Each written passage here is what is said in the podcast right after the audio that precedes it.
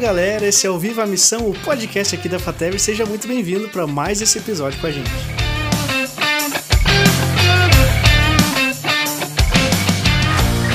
Hoje então para mais uma grande conversa aqui no nosso podcast. Eu recebo dois grandes amigos.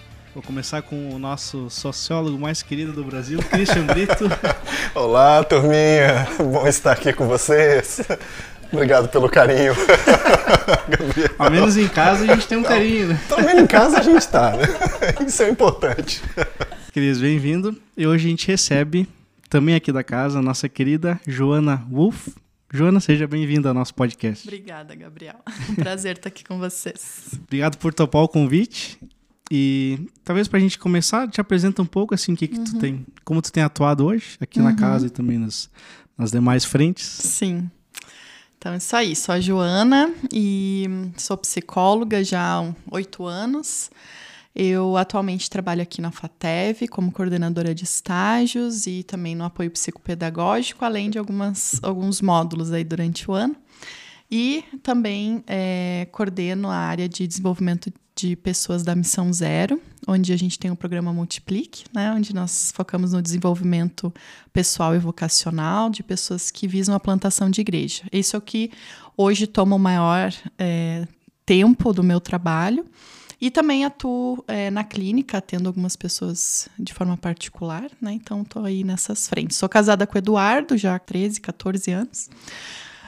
Ele não vai me xingar, né? Os dois não são bons em número. Eu também não sou. E temos 2 filhos, o Tobias e a Amelie. Então você ainda é mãe. Tem um trabalho de conteúdo para a internet, né? Nas lives de segunda. Ah, né, que eu sim, isso. Tem também, eu tenho já 1 ano feito lives toda segunda-feira, lives rápidas, né? De 10, 15 minutos, com temas envolvendo o desenvolvimento, a maturidade, na área da psicologia e da espiritualidade. Fechamos 50 lives aí na semana passada. Legal. E eu comecei mais para me desafiar, do que eu não tenho assim um público muito grande, né? Mas eu queria fazer isso para que eu me desafiasse a aprender a falar mais em público, a falar mais nas redes sociais. E foi bom, tem sido um aprendizado grande para mim, pessoal também. Que legal. E como é que a gente faz para localizar a tua live? Qual o endereço? É @JoanaWolf lá no Instagram. Eu faço. @JoanaWolf. Wolf com 2 Fs no final. Mas tu deu start se desafiando, já chegou em 50 edições. Viu só? Então... a gente tem que começar e acho que o desafio também da constância e da perseverança, né? Porque eu confesso pra vocês que tem segunda-feira aqui... Justo segunda-feira ainda. Dá uma vontade de não fazer, mas daí eu penso, não, eu tenho um compromisso com o pessoal que me escuta, mas comigo mesma também, de perseverar, é um exercício, né? De constância e perseverança. Ah, legal. E a gente precisa de bons conteúdos na internet. Eu acho que isso é bem... É uma oportunidade que a gente tem nos dias de hoje, né? A gente fala que tem muita coisa... Tem um lado ruim das redes sociais, né? Que a gente vê toda essa questão dessa separação, da hostilidade. Mas tem muito conteúdo bom. Tem muita coisa que a gente pode ter acesso. Esse foi um dos motivos que me levou a entrar um pouquinho nesse mundo. Muito o Rafa, né? O pastor Rafael Coelho, que foi meu incentivador no início. E ele disse, Jona, a gente precisa falar também das coisas que a gente tem estudado e tem visto, né? Então, é uma forma de eu contribuir, assim, com aquilo que também eu tenho visto e estudado. Legal, legal. Estamos aí. Segue firme, a gente gosta de acompanhar. Legal. Com certeza. Mas, assim, a minha dúvida ouvindo tu falar tudo isso é como é que concilia essa vida de mãe... De psicóloga, dica de ouro para quem nos ouve, de criadora de conteúdo. Olha, eu vou na mesma linha de uma entrevista que eu vi uma pessoa falando há um tempo atrás, que fizeram essa mesma pergunta para ela, e é exatamente isso, a minha resposta seria a mesma, né? De que quando eu sou mãe, eu não sou psicóloga. Quando eu tô sendo psicóloga, eu não sou mãe. Quando eu tô ali na live, eu tô só na live. Ou seja, a gente não é tudo ao mesmo tempo, né? Então, a gente distribui o nosso horário, a nossa agenda, o nosso dia para dar conta, digamos assim, das demandas e das frentes onde a gente entra. Então, como que eu dou conta? Bom, tem horas que eu não dou conta de tudo, né? Mas eu tento administrar a minha agenda, no sentido de que eu tenho... O meu esforço é estabelecer horário para as coisas. Então, eu foco, por exemplo, o meu trabalho mais à tarde. Então, de manhã eu tô com as crianças. Então, de manhã eu sou mãe, dona de casa, faço almoço. Só respondo o WhatsApp quando eu vejo que são coisas de pessoas que dependem de mim para continuar o trabalho delas. Aí eu respondo. Mas se eu vejo que não é urgente, eu respondo só à tarde. Tento delimitar esses espaços. De tarde, quando eu estou trabalhando, então eu tento aproveitar ao máximo as horas que eu tenho para trabalhar, para focar ali na Joana psicóloga. Então é isso, assim, a gente... É uma questão de tempo. Você não vai ser 3 ao mesmo tempo, né?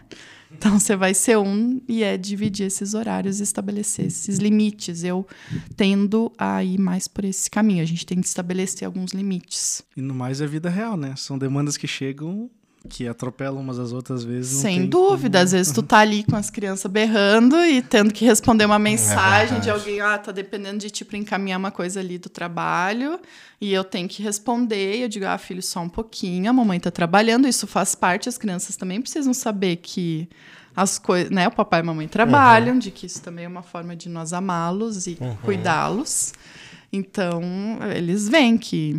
E eles sabem que o celular, hoje, né, de trabalho junto com o celular. O celular é o trabalho da mamãe e do papai. Quando eles estão com o celular, eles estão trabalhando. Então, isso a gente também diz isso, né? Também é importante. É engraçado, esses dias eu tava no... Acho que foi ontem à noite até. Eu tava no computador que eu precisava terminar uns textos.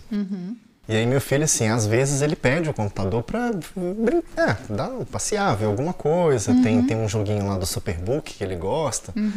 Aí, assim, na cabeça dele é uma ferramenta que ele usa para entretenimento. Aí ele, pai, mas você não vai ficar comigo aqui? Eu falei, não, meu filho, papai tem que terminar um negócio aqui. Ah, mas você tá no computador, tipo assim. Ah, então você tá brincando também, né? Eu falei, não, mas eu não tô aqui brincando, eu tô usando a mesma ferramenta, mas ela tem um significado diferente para nós dois.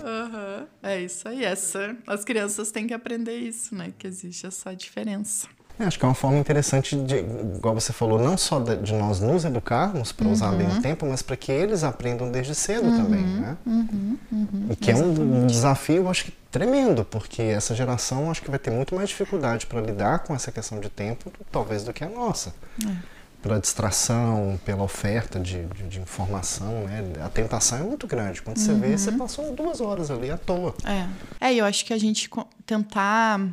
sempre de novo nos esforçarmos para praticar a presença, né? De estarmos naquele lugar. Eu me via algumas vezes encaminhando coisas em casa para me livrar logo, né? Até das crianças. Deixa eu fazer uma coisa para me livrar logo desse tamanho. Até que eu me dei conta de que eu não posso fazer as coisas para me livrar das coisas. Eu tenho que fazer as coisas porque essas coisas têm que ser feitas e eu preciso fazer com atenção, com calma. Isso também ensina as crianças de alguma forma e me ensina, me reeduca, né? Então, nem sempre eu consigo, mas eu tento me esforçar, assim. Então, quando eu tô com as crianças, eu tô com elas. Tento, de fato, estar ali. Mesmo que eu tô cozinhando, eles estão em volta de mim e a gente tá vivendo a vida real. Mas eu tento não ficar, assim, apressando as coisas para... com essa coisa da ansiedade que a gente tem muito, né? Tenho que resolver, então eu tenho que responder. Ninguém pode esperar. Se uma pessoa esperar meia hora para uma resposta, o mundo vai acabar. Não. O mundo não acontece muita coisa se você demorar meia hora para responder um WhatsApp. É difícil, mas é possível. Se a gente se disciplinar, tem dia que dá, tem dia que não dá, mas a gente segue tentando. Não sei. Se parar para pensar, algo que parecia impossível, né? Imagina você, de uma semana para outra, deixar de trabalhar no escritório e ficar 2 anos em casa. Parecia impossível. Mas a gente foi se adaptando e as coisas foram... O mundo não parou. Mudou, mas não parou, né? Pra mim a maior dificuldade é quando a gente não tem acesso a tudo, né? Então em casa tem acesso, por mais que eu venha trabalhar presencial, tem acesso em casa, remoto e tal. E tem uma dificuldade com a não delimitação do tempo, porque tu tem acesso a qualquer momento. Então antes até às 7h30 é meu horário de trabalho, depois não trabalha mais. Agora, se eu quero ver alguma coisa, se eu posso, eu consigo, né? Então, passar os tempos, ver algo de noite, ver algo cedo, tem sido uma dificuldade, tem tentado correr atrás disso, assim, né? É que acho que nós estamos no tempo, e não, isso não é nem geracional, é uma questão do tempo em que a gente está, independente da idade. É que a gente tem esse acesso a tudo o tempo todo, né? Se a gente for ver, antigamente a televisão tinha uma na casa... E você, quando ia, saía para trabalhar, não tinha televisão lá onde você ia trabalhar, né? Muito raramente. E esses dias eu estava conversando com uma pessoa que disse, ah, na minha casa tem 5 televisões, no sentido também de que cada um assiste o que quer. Então, tem o filho no quarto, assiste o que ele quer, eu na sala assisto o que quero, fulano, né? E a família está em casa de noite, mas está separado, cada um no seu quarto assistindo uma coisa. Isso é uma realidade de muitas famílias. Então, essa coisa de que a gente tem esse acesso a fazer o que eu quero na hora que eu quero, dá essa confusão, que às vezes a gente tem que... eu acho que é o desafio maior do nosso tempo, sabe? A disciplina é um dos maiores. Por quê? Porque a gente vai ter que escolher. E essa escolha nem sempre é fácil, porque é mais confortável eu ir lá assistir o que eu quero, em vez de fazer o trabalho, em vez de... Então, eu acho assim, que o maior desafio do nosso tempo hoje é a disciplina, é uma rotina, é uma constância, sabe? Eu acho que é o que todo mundo está lutando, pelo menos eu luto também. Não, faz sentido. E assim, essa questão, acho que não apenas a informação, né, o conhecimento se multiplicou de tal modo, mas, por exemplo, eu vejo minha filha, ela fez 15 anos semana passada. E tá na luta, coitada, porque qual vai ser a profissão que ela vai escolher? Daí você pega um catálogo de profissões. Antigamente você tinha algumas opções. Agora você tem centenas de possibilidades. E agora é muita coisa para escolher. E 15 anos, né? Ai, gente. Né? Não, é muito novinha também, né? Já tá... Mas é estimulado a isso também, em todos os cantos, né? A escola já estimula. Meu filho tá com 7, ele já estimula a fazer prova toda semana. Já preparando para o vestibular lá na frente. Loucura isso. É.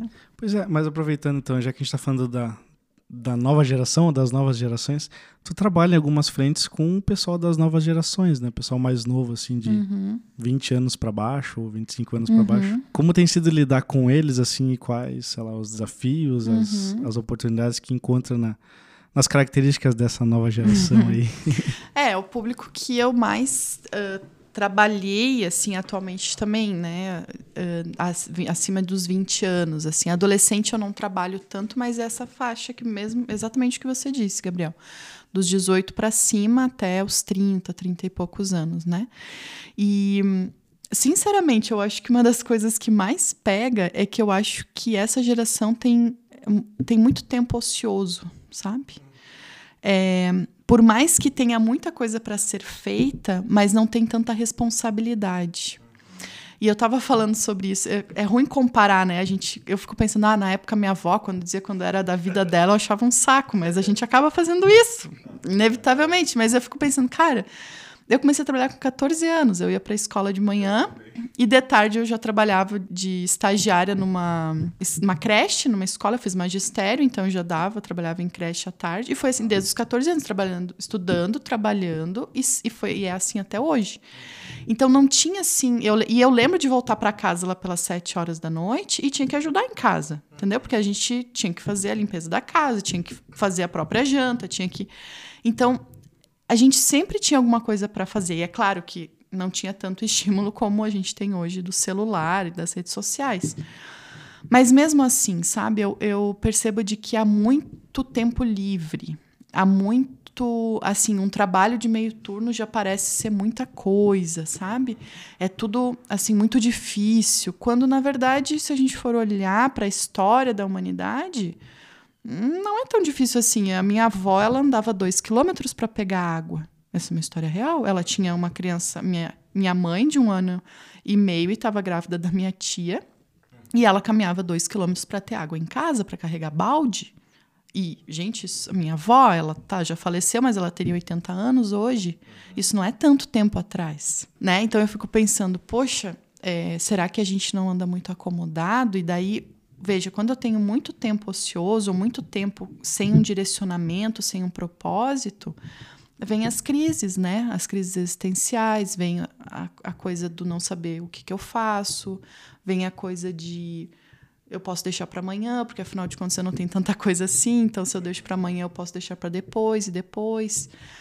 Eu não sei, eu acho que não tem uma explicação, sabe, Gabriel, dessa geração, mas é a minha percepção daquelas pessoas com quem eu ando um pouco mais perto, e claro, não são de todas, e também daquilo que a gente conversa por aí, assim, de que há uma dificuldade em eleger o que, que é mais importante e também se envolver e se responsabilizar pelas coisas. Não sei se faz sentido para vocês. Ah, para mim é fácil. Não, a frase bordão. A minha frase é essa. Não, faz sentido para vocês? Eu acho que faz. Uma coisa assim para mim, assim, até de experiência pessoal mesmo, assim, que fica muito evidente a questão da resiliência. Uhum. Quando eu olho para minha avó, meu pai acho que começou a trabalhar com 7, 8 anos. Uhum. Ele pegou o finalzinho da Segunda Guerra, ele era engraxate. Já, e assim, saía, andava horas para ir para o centro, passava o dia praticamente sozinho trabalhando para voltar para casa. E me marcou uma vez que eu lembro que eu estava cheio de problemas e tudo, e meu pai comentou: meu filho, mas você está muito fraco. Tem tempo isso. Mas eu falei, aquilo me deu um... Eu parei para pensar, né, o que estava me enfraquecendo, o que eu realmente precisava resolver, lidar. E eu comecei a observar isso. Você pega esse pessoal de mais idade, de outras épocas, o pessoal trabalhava pra caramba. Muito.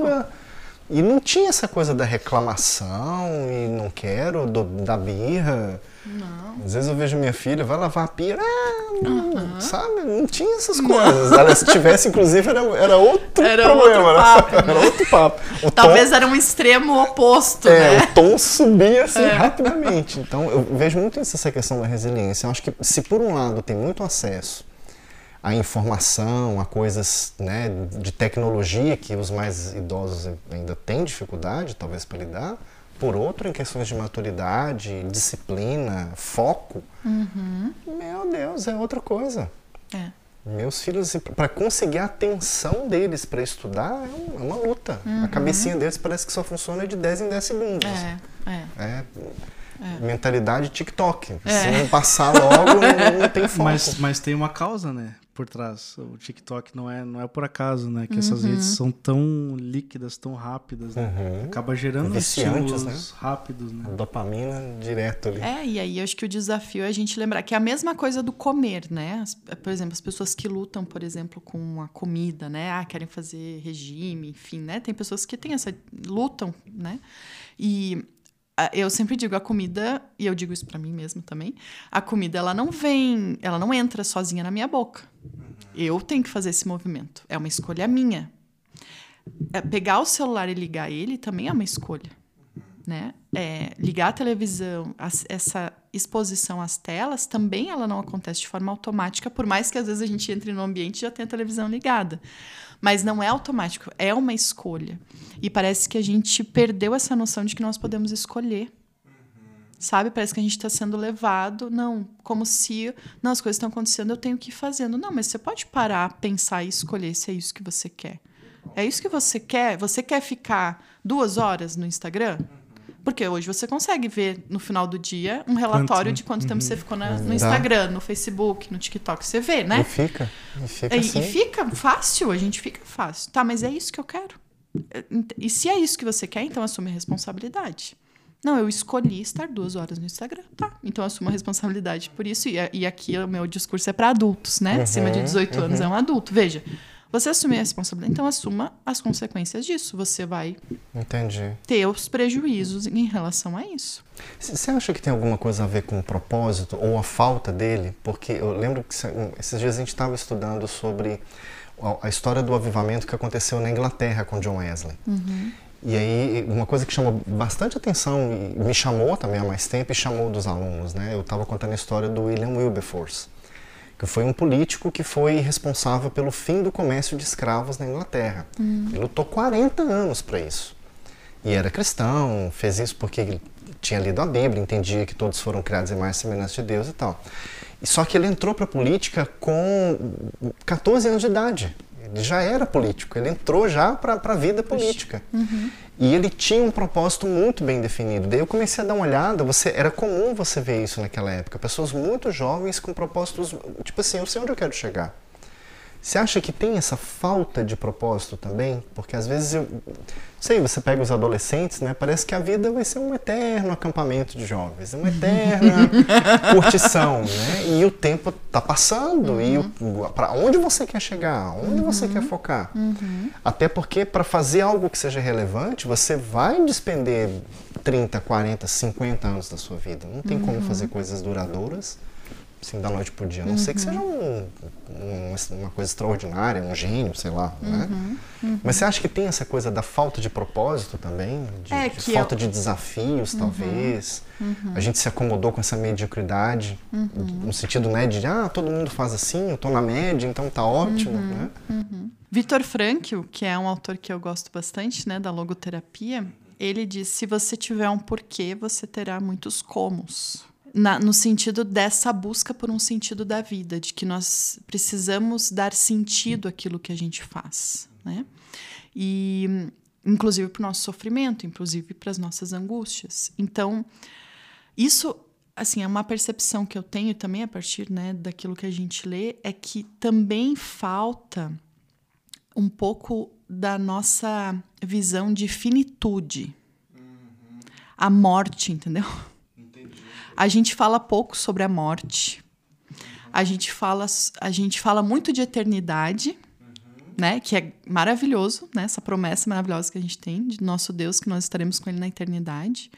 Mas a gente esquece que Ele nos deu uma vida aqui e que ela vai acabar do jeito que está agora, né? A gente vai morrer. E que não é por acaso isso. Deus não fez isso por acaso. Então, quando a gente para de falar na morte, quando a gente para de falar de que as coisas um dia vai acabar e que não vai mais ter tempo. Talvez eu não tenha amanhã, entendeu? Vai chegar um dia em que vai ser o teu último dia, e pode ser que esse último dia seja amanhã. A gente parou de falar sobre essas coisas, e quando eu paro de falar de morte, eu também acho que eu vou ter tempo para fazer tudo, entende? Então, eu não acho que esse seja o único motivo, tá? Mas eu acho que esse é um dos motivos. Não, mas tá? Faz sentido, porque a gente vive em uma sociedade totalmente voltada para a promoção do bem-estar. Mesmo que ele seja ilusório ou passageiro. Né? Você vê a questão até de farmácia. Uma dorzinha, remédio. É tudo bem-estar, é tudo bem-estar. Questão de cirurgias plásticas, né? A questão de lutar contra o processo de envelhecimento. Então, a gente não para pensar muito nisso. Não, né? E se você for perguntar qual o maior medo das pessoas, muitas talvez vão responder da morte. Da morte. Né? E também porque a gente tem blindado as nossas crianças de ver, né? Eu lembro, quando eu era criança, eu lembro de ir com os meus pais em velório. Eu lembro, assim, eu tenho a minha história de vida é marcada por muitas pessoas da minha família que morreram. Tios, avós. Minha avó cuidou de muita gente. Então, só dentro da casa da minha avó morreram 2 ou 3 pessoas. Dentro da casa dela, ali na frente dela, né? Eu cuidei, junto com a minha avó, do meu avô no hospital por muitos dias, né? Assim, no sentido... Tá, eu tô falando agora da minha vida, que eu tive essa experiência. Mas o como isso foi importante para mim. E aí, quando eu olho, por exemplo, para algumas pessoas mais novas, né, até próximas, não vamos falar para ele que a avó morreu, porque ele vai sofrer muito. Depois de um tempo a gente fala. Eu já ouvi essa história várias vezes. Não, criança a gente não pode levar em velório, porque isso vai traumatizar. Gente, isso... a gente acaba blindando e tornando adultos muito enfraquecidos, sabe? Às vezes até a questão por exemplo, você pega um adulto, né, em um velório, por exemplo. Eu já vi várias vezes isso. A pessoa, vou falar abertamente, a pessoa totalmente dopada. Chapada. Para não viver aquilo. Anestesiada, né? Isso, e é complicado, porque como ela não processa aquele momento que é triste, mas faz parte da vida, né, é importante, aquilo vai estourar de alguma forma depois. Porque ela vai ter que lidar com a ausência depois, que aí é pro resto da vida. Exatamente. E eu vejo várias pessoas assim, às vezes 2, 3, 5, ainda fica naquela, né, não conseguiu processar o luto ainda. E é claro que a gente não está dizendo aqui que a gente vai passar e falar de morte, que isso seja confortável. Sim. Vai ter uma dor, vai ter um desconforto, mas esse desconforto que faz com que a gente saia do lugar. Entende? Tudo que é muito cômodo, tudo eu vou permanecer ali. E, veja, eu preciso de um certo desconforto para me mexer, para buscar alguma resolução, para ter criatividade, né? Para resolver problemas, para solucionar as coisas. Então, eu também acho que nem todo sentido ele está voltado para a minha perspectiva de morte, mas é que a minha perspectiva de morte me dá essa perspectiva da vida. né?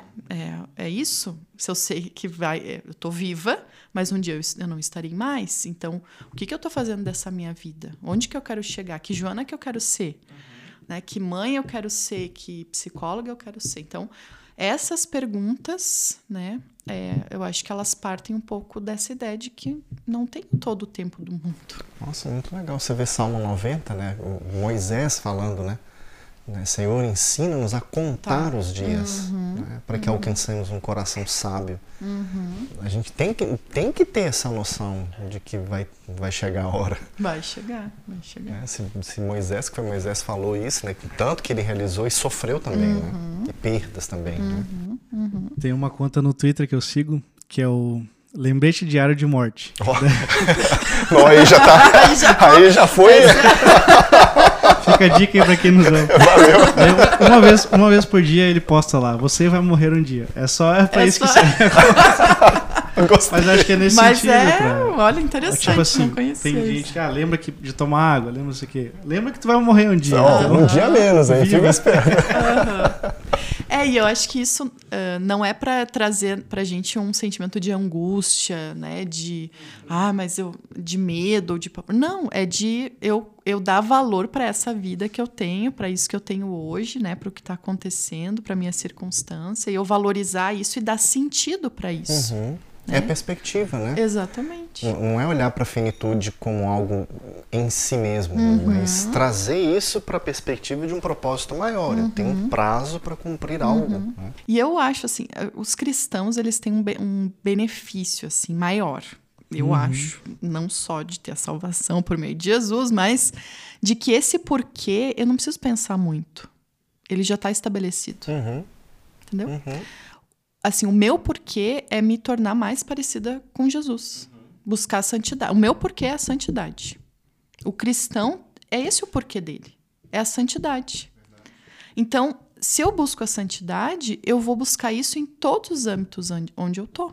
Eu vou tentar buscar ter essa vida de santidade, né? Que é imitando a Cristo, com esses valores, com tudo isso que a gente aprende na Bíblia. Todas essas virtudes, né? E... é isso, esse é o meu porquê. Como que eu vou fazer isso, aí para cada um vai se mostrar de um jeito diferente, né? Mas até nesse ponto, porque se a gente pega pelo ponto de vista do bem comum, né? Eu tenho dons para servir.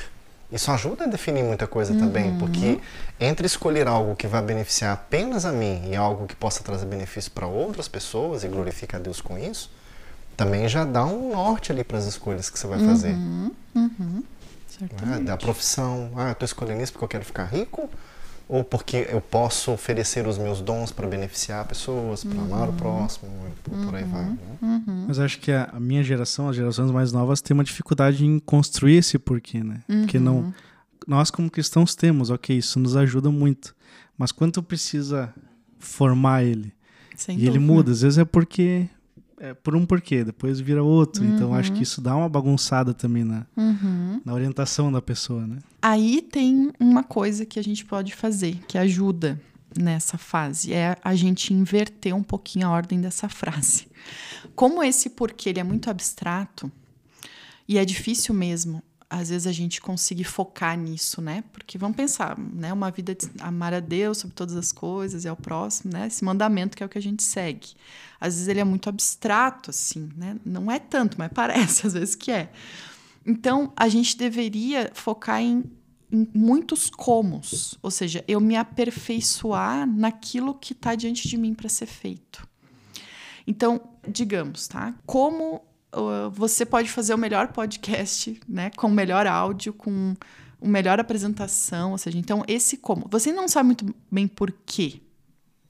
Mas o como, se ele tá bem feito, se tu tá te aperfeiçoando, isso vai te dando uma certa força e uma certa autonomia e um certo ânimo para ir crescendo e desenvolvendo mais, para que tu consiga atingir esse porquê. Não sei se fez sentido para vocês, mas é o que acontece. Fazer com excelência aquilo que chega nas minhas mãos. Isso. E coisas vão fluir desse processo de buscar fazer bem feito. Né? Por quê? Porque a gente, às vezes, fica tanto... E essa geração que tu falou dessa dificuldade, por quê? A gente fica tanto nesse porquê. Tá, mas por que que eu vou fazer isso? Qual é o sentido disso? E aí a gente fica esperando que algo extraordinário aconteça. Fica esperando que esse porquê seja extraordinário, no sentido que, nossa, sabe, vai ser uma coisa... Quando a vida ela acontece no ordinário. Isso é tão simples, mas isso nos coloca tanto no eixo, sabe? Nos centraliza, nos... Cara, tá, essa vida... O que Deus quer que eu faça? É nesse meu dia a dia, é nessa minha circunstância que Ele quer que eu aja. Então, se eu vou fazendo esse como, né? Então, eu vou... ser a melhor esposa que eu puder, servir o meu marido, né? Cuidar da minha casa, a melhor mãe que eu puder, sabe? Aí eu tô também, eu vou aos poucos descobrindo esse porquê, entendeu? Uhum, entendi. Faz sentido pra você? Tô. Que eu fico falando aqui, eu me empolgo nesse assunto. Você tá falando, eu tô pensando aqui na época da Reforma Protestante. Tem alguns estudos que mostram isso. Houve uma mudança nas artes. Então, principalmente na Holanda, que desfrutava de um período de riqueza na época e tudo mais. Então, por exemplo, se antigamente você pintava reis, pessoas famosas ou pessoas religiosas e tal, vários pintores começaram a pintar coisas simples do cotidiano. Então, por exemplo, você tem um cara que chamava Jan Vermeer. Ele chegou a pintar uma moça na cozinha preparando um bolo. E daí a pergunta, mas porque para você pintar um quadro naquela época era uma coisa de anos. E não existia tinta que você, vou comprar uma tinta. Tinha que inventar tudo. E aí a explicação que eles davam era da sacralização do comum. Porque ela estava preparando um bolo para a glória de Deus. Uhum. Então aquele momento e ela fazendo aquilo com amor era corandel, era diante da face de Deus. Uhum. E isso mudou o foco. Você pode pegar, você pega Rembrandt, você pega... É uma pessoa escrevendo, lendo um texto, fazendo um tricô, que são coisas cotidianas, mas feitas com foco, com intensidade e para glorificar a Deus. Uhum. Né? Acho que a gente tem essa megalomania do nosso tempo. Isso a gente pega até dos filmes, né? Uhum. Antigamente você tinha um filme de guerra, era um exércitozinho contra o outro. Agora tem aquela cena com milhões de pessoas. Tudo é grande, tudo é... Uhum. E tá ali nas pequenas coisas do dia. A gente tá querendo algo extraordinário e esquece que a gente chega no extraordinário com as coisas pequenas, né? Pequenos passos na mesma direção, né? Porque a gente, às vezes, acha que a nossa vocação, ela é uma coisa extraordinária. Sabe, assim? Como se fosse algo, assim, que eu vou ser a pessoa mais importante na minha área. Isso, então, eu achei minha vocação, quando eu me torno a melhor naquilo. Mas a vocação, ela tá nos bastidores. Vamos olhar para as pessoas que a gente admira, que a gente vê que tem uma vida de fé centrada, que são, de fato, pessoas que estão buscando a santidade, essa vida com Cristo. A maioria delas não são as que estão na mídia, ou que, entendeu? Elas são aquelas pessoas no dia a dia, do labor diário, sabe? Que estão ali fazendo o seu a cada dia. Eu não estou dizendo que os que protagonizam não sejam santos ou não possam encontrar, né? Isso, mas a maioria das pessoas é no ordinário, sabe? As pequenas coisas, é ali na formiguinha, no passo de formiga que você vai construindo e vai, de alguma forma, deixando a sua marca.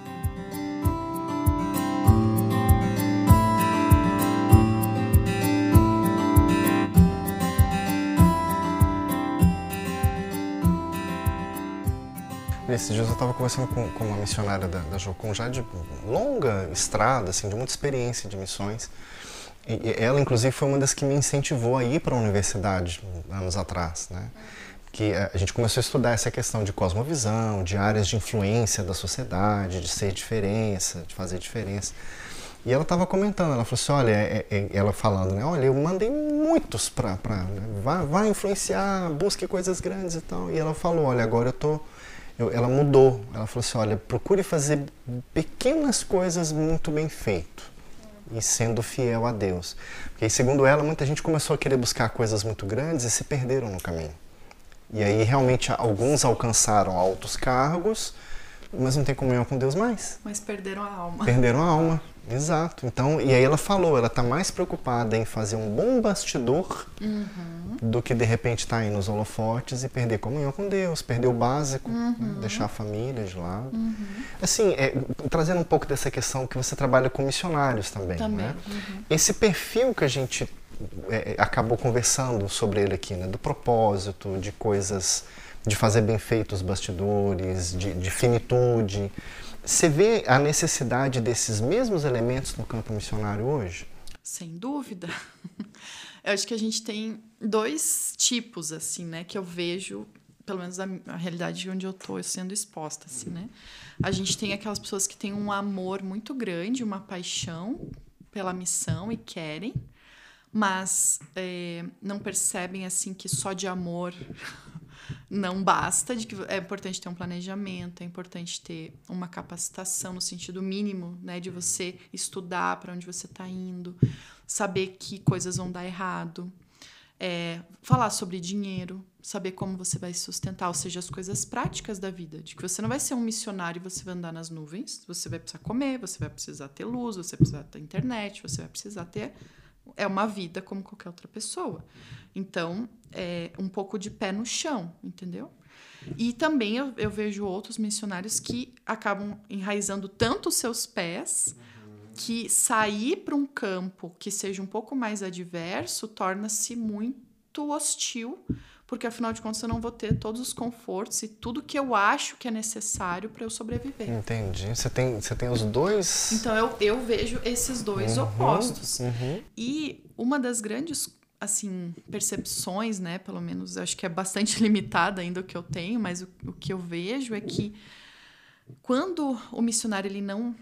Uma das maiores dificuldades, não só dos missionários de missão transcultural, internacional, enfim, mas dos nossos pastores, de pessoas que estão aqui no bairro vizinho ou estão lá num país do outro lado do mundo, é a dificuldade de administrar o seu tempo, né? De ter rotina, de focar nas coisas, né? Esses dias atrás mesmo conversei, né, com um missionário que começou a me listar tudo que ele faz. Ele está numa região da África. Ele começa, a gente tem isso, a gente faz aquilo. E, assim, ó, 10 coisas, né? Mas tá sobrecarregado, tá ficando doente, né? Porque tem dificuldade... Quer abraçar o mundo, quer resolver o problema de todas as pessoas, mas não tá conseguindo fazer bem feito nenhum dos projetos que ele começou. Eu sei que eu tô abrindo um pouco demais o leque, mas é só assim, né? Voltando um pouquinho para vocês entenderem que a administração do tempo, não de forma rígida, mas um mínimo de agenda, de organização, ela faz com que a gente consiga servir melhor, que faz com que a gente aproveite esse tempo nosso que é limitado. E isso vale para todo mundo. E para os missionários mais ainda, porque você não precisa bater ponto no final do dia, né? Então, eu sei totalmente o quanto isso é difícil, né? Porque eu também sou autônoma, digamos assim. Eu não tenho chefe a quem prestar contas, digamos, né? Mas a gente tem um chefe. Verdade, verdade. Nós prestamos conta ao nosso Senhor. Então, a gente precisa levar isso mais a sério, de que o tempo que Deus nos deu, ele precisa ser bem administrado. E acho que a questão também, que a gente falou também do propósito, né? Quando você tem um propósito, isso te ajuda a discernir como lidar com os incêndios. Porque eu acho assim, principalmente quando você fala em campo missionário, meu Deus, tem necessidade demais. E é para todo lado. E tem trabalho para muita gente. Agora, se você focar só em apagar incêndio, você não vai consolidar algo. Se você preocupar só naquele pouquinho que você está tentando consolidar também, você vai deixar algumas coisas de fora, né? Eu sempre lembro de Jesus ali no tanque de Betesda. Só tinha doente naquele lugar. Jesus entrou, curou e foi embora. Então, o que eu entendo com isso? Eu preciso fazer exatamente o que ele manda eu fazer. Não é para sair apagando todos os incêndios e resolvendo todos os problemas. Porque isso eu acho que é uma forma também de quebrar um missionário. Né? E eu já vi colocações, não, o missionário tem que servir. Tem que servir, mas não é para resolver todos os problemas. Que outras pessoas teriam que resolver também e às vezes não assumiram as posições. Né? Porque senão você estafa a pessoa... vários amigos meus estão lidando com burnout, no campo, por causa dessas questões. Então, tem que fazer. Não para, não tem família, não dorme, não come. É, eu costumo dizer que a gente tem que saber qual é o nosso lugar. Então, assim, qual é o meu lugar aqui, onde eu tô, né?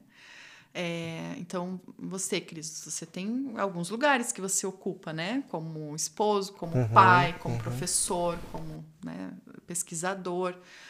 Dentro de cada um desses ambientes, tem que saber qual é o teu lugar. O que, que é pra ti e o que, que não é. Tem coisa que é pra tu fazer como pai, tem coisa que é pra tua esposa fazer como mãe, que não, tu não deve entrar de atravessado, que não vai ser bom pra ninguém. Só que qual é o...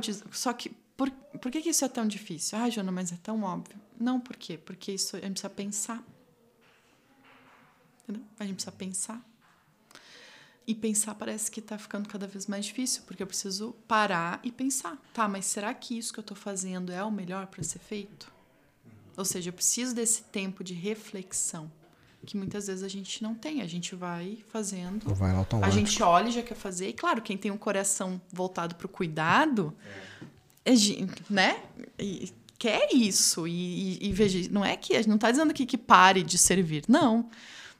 Tem que servir, mas veja, você tem que saber qual é o teu lugar. Se ali você tem condição, de fato, de ajudar aquelas pessoas. Ou, de repente, você precisa montar uma rede de apoio, né? Você está deixando de ocupar outro lugar que era teu. Por que, então, as famílias de missionários se quebram tanto? Porque tem missionário que está desocupando o seu lugar de pai, seu lugar de marido, para ocupar algo que não, talvez não seria dele, que Deus não chamou ele para fazer aquilo. Porque se ele deu uma... Eu sempre falo isso. Na igreja a gente fala que a família é o primeiro ministério. É um discurso que não está muito linkado com a realidade. Não está. Porque para eu tornar esse discurso real, eu tenho que abrir mão de coisas do meu ministério. Sim. E assim, sejamos bem sinceros. Assim, quando eu falo isso, eu não quero... Eu não estou nem pensando em ninguém especificamente, mas é porque a gente sabe do quadro geral. Sim. Não é só missões. Quantos pastores estão quebrados, esposas de pastores que estão sobrecarregadas, filhos de pastores que estão no mesmo processo. Né? E os membros da igreja como um todo, eu acho que a gente tem que dar uma parada como igreja mesmo, para rever pra gente, para onde nós estamos caminhando. Inclusive, até assim, né, passando bem rápido, eu não quero entrar nessa discussão, mas a questão de política, por exemplo, uma coisa que me chamou a atenção. Até um amigo meu que me chamou a atenção para isso. A gente ficou tão preocupado em brigar por lados, mas assim, sabe aquela coisa do cachorrinho que vai correndo atrás da roda do carro? Quando o carro para, ele não sabe o que ele faz? A gente não fez o dever de casa. Qual é o modelo de sociedade que a gente quer ter? Qual é o estilo de vida que a gente quer que os nossos filhos levem? A gente não está respondendo essas questões. E o projeto de país ou de cidade que a gente vai buscar depende dessa resposta antes. Onde a gente vai chegar? Para daí sim você se posicionar pro meu, seu, deu, o que seja.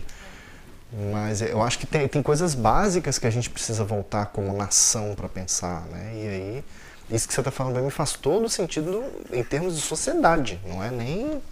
A gente falou de família, né, jovens, missionários, mas isso abre para a igreja e para a sociedade em geral. E aí tem uma linha muito tênue, que é, de um lado nós temos aqueles que estão cansados de fazer pouco e aqueles que estão cansados porque, de fato, estão fazendo demais ou além até do que deveriam fazer. Então, e alguns perdidos no meio do caminho que estão nas costas dos dois. Exatamente. E aí a gente tem que ser muito honesto com a gente mesmo e ver que talvez aqui a gente está sendo muito preguiçoso, de um lado, e de outro a gente está sendo muito soberbo e arrogante, achando que a gente vai salvar o mundo, quando na verdade a gente sabe que é Deus quem salva, né? Então a gente precisa sair desses dois e buscar... Eu não digo um equilíbrio, porque eu acho que a nossa vida é tensão. Buscar equilíbrio é uma utopia. É difícil a gente equilibrar as coisas. Mas eu acho que a gente pode buscar uma reflexão mais intencional, uma prática mais atenta à nossa realidade. O que é possível para eu fazer hoje diante do que está aqui na minha frente. Mais do que isso, se eu estou saindo do meu lugar, que eu deveria estar ocupando como mãe, como esposa, em primeiro lugar, como... serva de Deus, né? No sentido de filha de Deus, e tô querendo ocupar espaços que não são meus. Por quê? Por querer aparecer, ou por uma pose, ou por achar que eu Daí os motivos são variados. Eu sempre digo, a gente tem que ser muito honesto com a gente mesmo para conseguir dar nome para as coisas. Dizer, eu estou sendo preguiçosa nessa área, ou eu estou sendo soberba nessa área. Eu preciso, Deus, que tu me ajude a sair da preguiça e preciso que tu me ajude a sair dessa soberba de achar que eu vou resolver todos os problemas do mundo. Poxa, interessante isso. Isso me faz pensar de forma diferente, porque a gente rotula muito, né?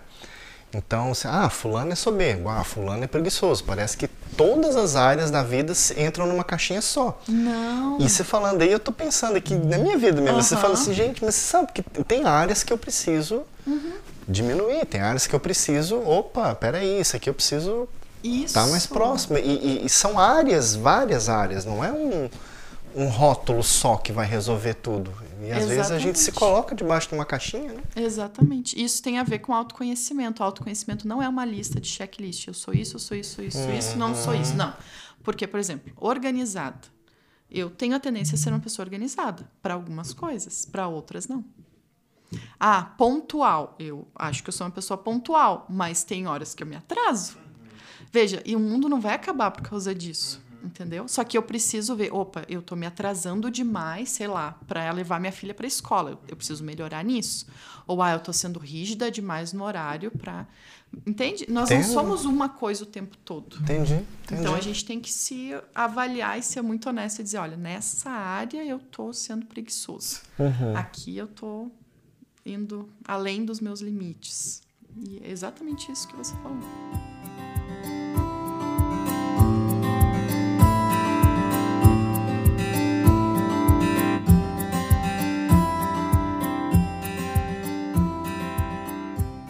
Nesse sentido, como tu vê a importância de pastores, missionários estarem passando por acompanhamento psicológico, alguém que esteja de perto, olhando, observando, dando um feedback? Quem cuida de pessoas, né, assim, pastor, missionário, próprio psicólogo, essas profissões, assim, elas são muito solitárias, né? Porque a gente caminha, principalmente nas igrejas onde é um pastor, né? Um plantador, ele tá ali, ele e a família dele, né? Ou às vezes é solteiro, enfim. Então, é muito solitário. Eu sempre digo que você, assim, tem que ter uma proatividade de saber que você não pode caminhar sozinho, de que você precisa das pessoas. Então, não espere que as pessoas venham... se perguntar como você tá. Isso é achar que eu sou o centro do mundo. Você precisa lembrar que todo mundo tem as suas vidas e eu preciso ter esse caminho de dizer assim, olha, Cris, você podia andar comigo por um ano? Porque eu tô me sentindo sozinho, eu precisava de alguém e tal. Eu acho que a gente passou muito tempo esperando que as pessoas venham ao nosso encontro. E veja, gente, com isso eu não estou dizendo que a gente não deva ir ao encontro das pessoas. Porque tem pessoas que estão doentes. Se a pessoa já entrou em burnout, ela não vai conseguir pedir. Sim. Se a pessoa já entrou em depressão, em ansiedade, ela não vai conseguir pedir, ajuda. E aí a igreja precisa, né? Os irmãos precisam estar atentos para ir lá e ajudar ela.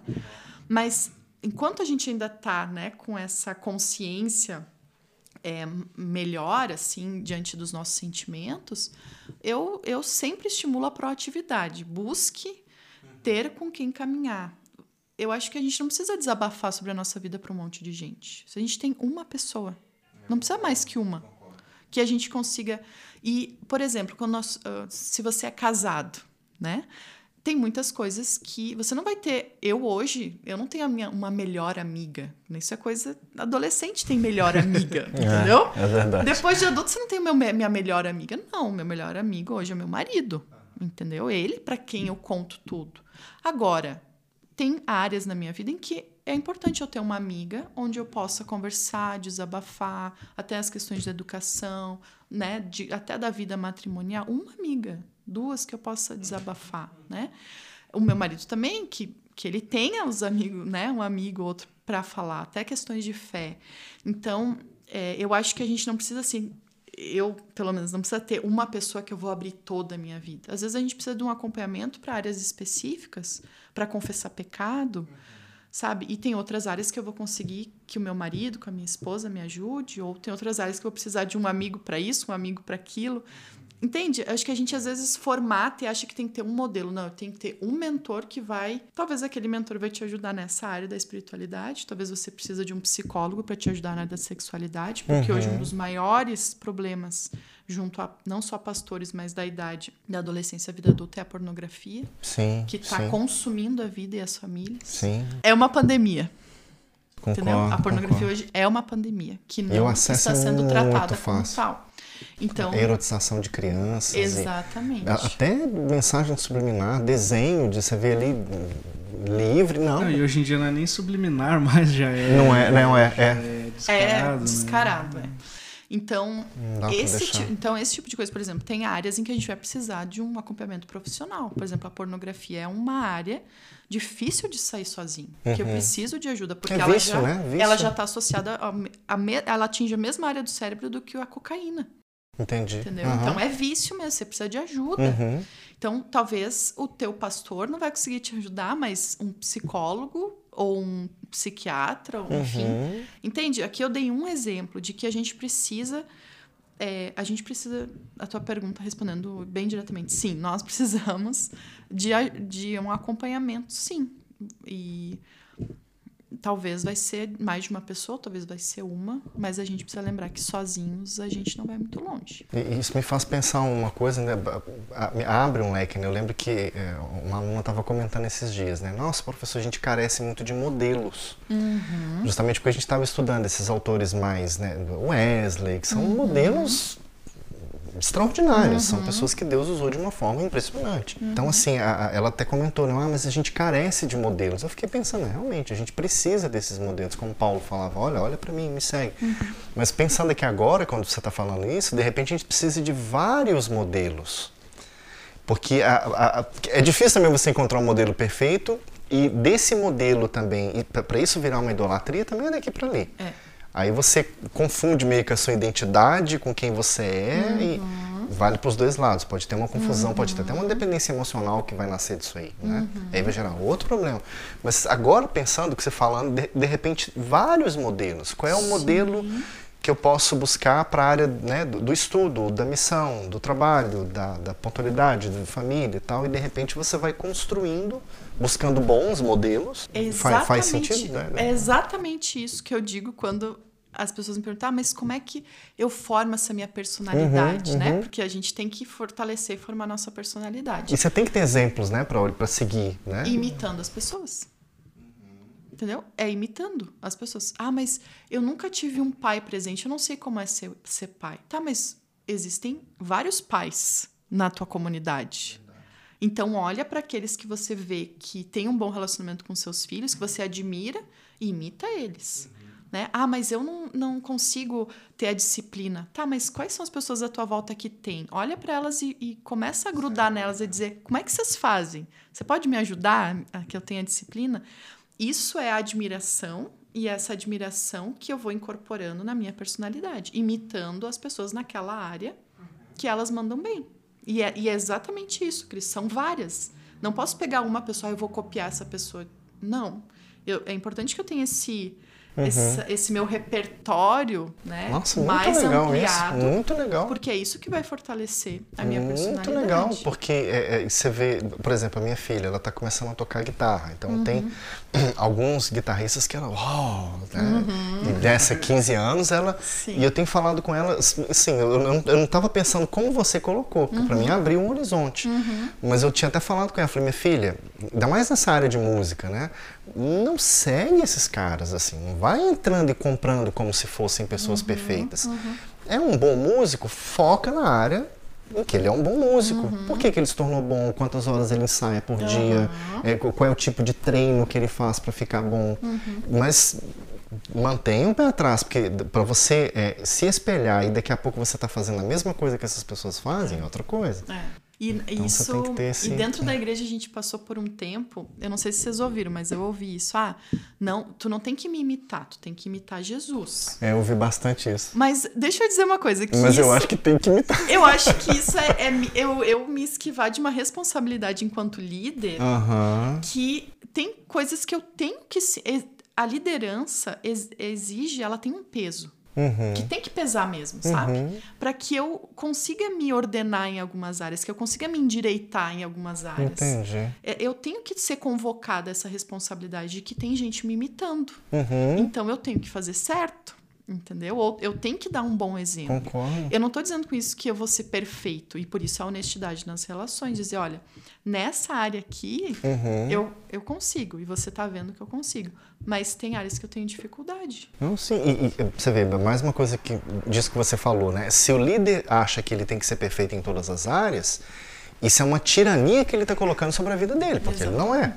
Aí o que que vai acontecer? Que é o que acaba acontecendo muitas vezes. O líder, ele cria um personagem e aí isso vai desembocar em outro lado. Daí você vê as pessoas buscando ajuda de formas que não são saudáveis. Estou falando dentro da igreja mesmo, né? Mas, por exemplo, se uma pessoa tem consciência, ah, eu sou bom nessa área. Gente, me sigam aqui, mas eu sou péssimo nessa. Então ele também precisa seguir outras pessoas naquela área. Acho que dá um toque para... Olha, isso eu faço bem, e eu acho que isso é humildade, né? Você reconhecer aquilo que você faz bem feito, porque não pode ir acima, né? Como profissional a gente faz isso, ou deveria fazer. Como psicóloga, por exemplo, às vezes vem pessoas, ah, tu atende criança? Não, criança não atendo, não é a área que eu estudei, não tenho segurança para atender. Eu encaminho para colegas que atendem, porque eu não mando bem nessa área, né? Também, então a gente tem que saber quais são os nossos limites e tá tudo bem. Eu não preciso saber tudo. É tão bom não saber tudo. não tem que dominar todas as coisas.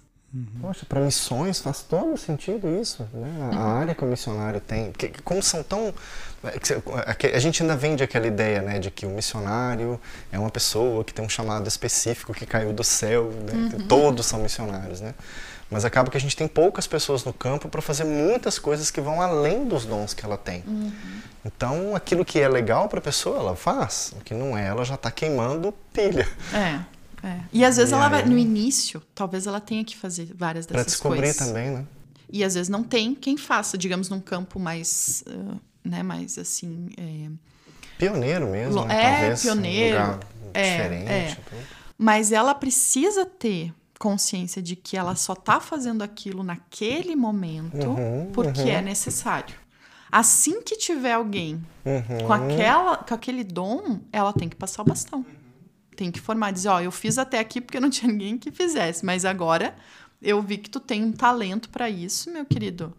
É contigo agora. E talvez não faça do jeito que você estava fazendo, faça melhor, ou talvez no início não faça tão bem como você gostaria.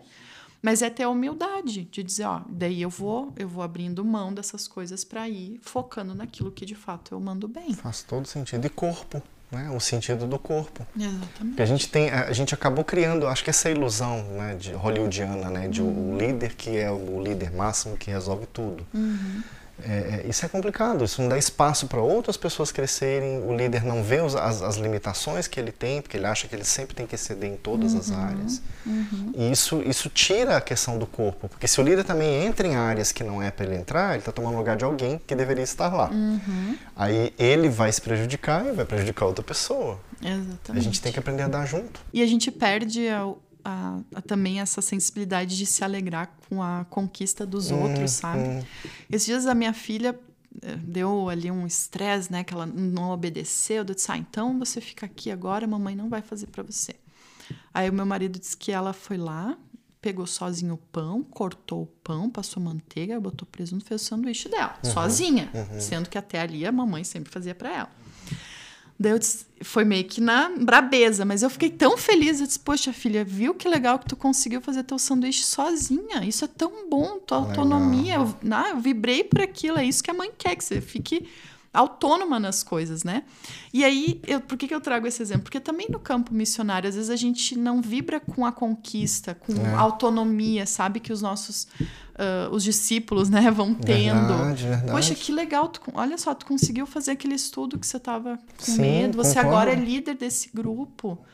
sabe, eu não preciso estar ali, né, assim, vibrar também com a conquista das pessoas. Sim, isso é muito... Essa coisa do ciúme ministerial, né? Você tem alguém de um ministério que deu certo. Ah, não, a gente tem que ter o nosso aqui. É. De repente não é pra você fazer o igual, aquela coisa da concorrência, né? Abrir uma pizzaria na rua faz sucesso. Aí tem 3 pizzarias na rua. Meu Deus, por que eu não faço outra coisa? A gente vai muito nessa da igreja, né? Isso aí. Todo mundo quer ser grande em tudo, daí o corpo sofre. É.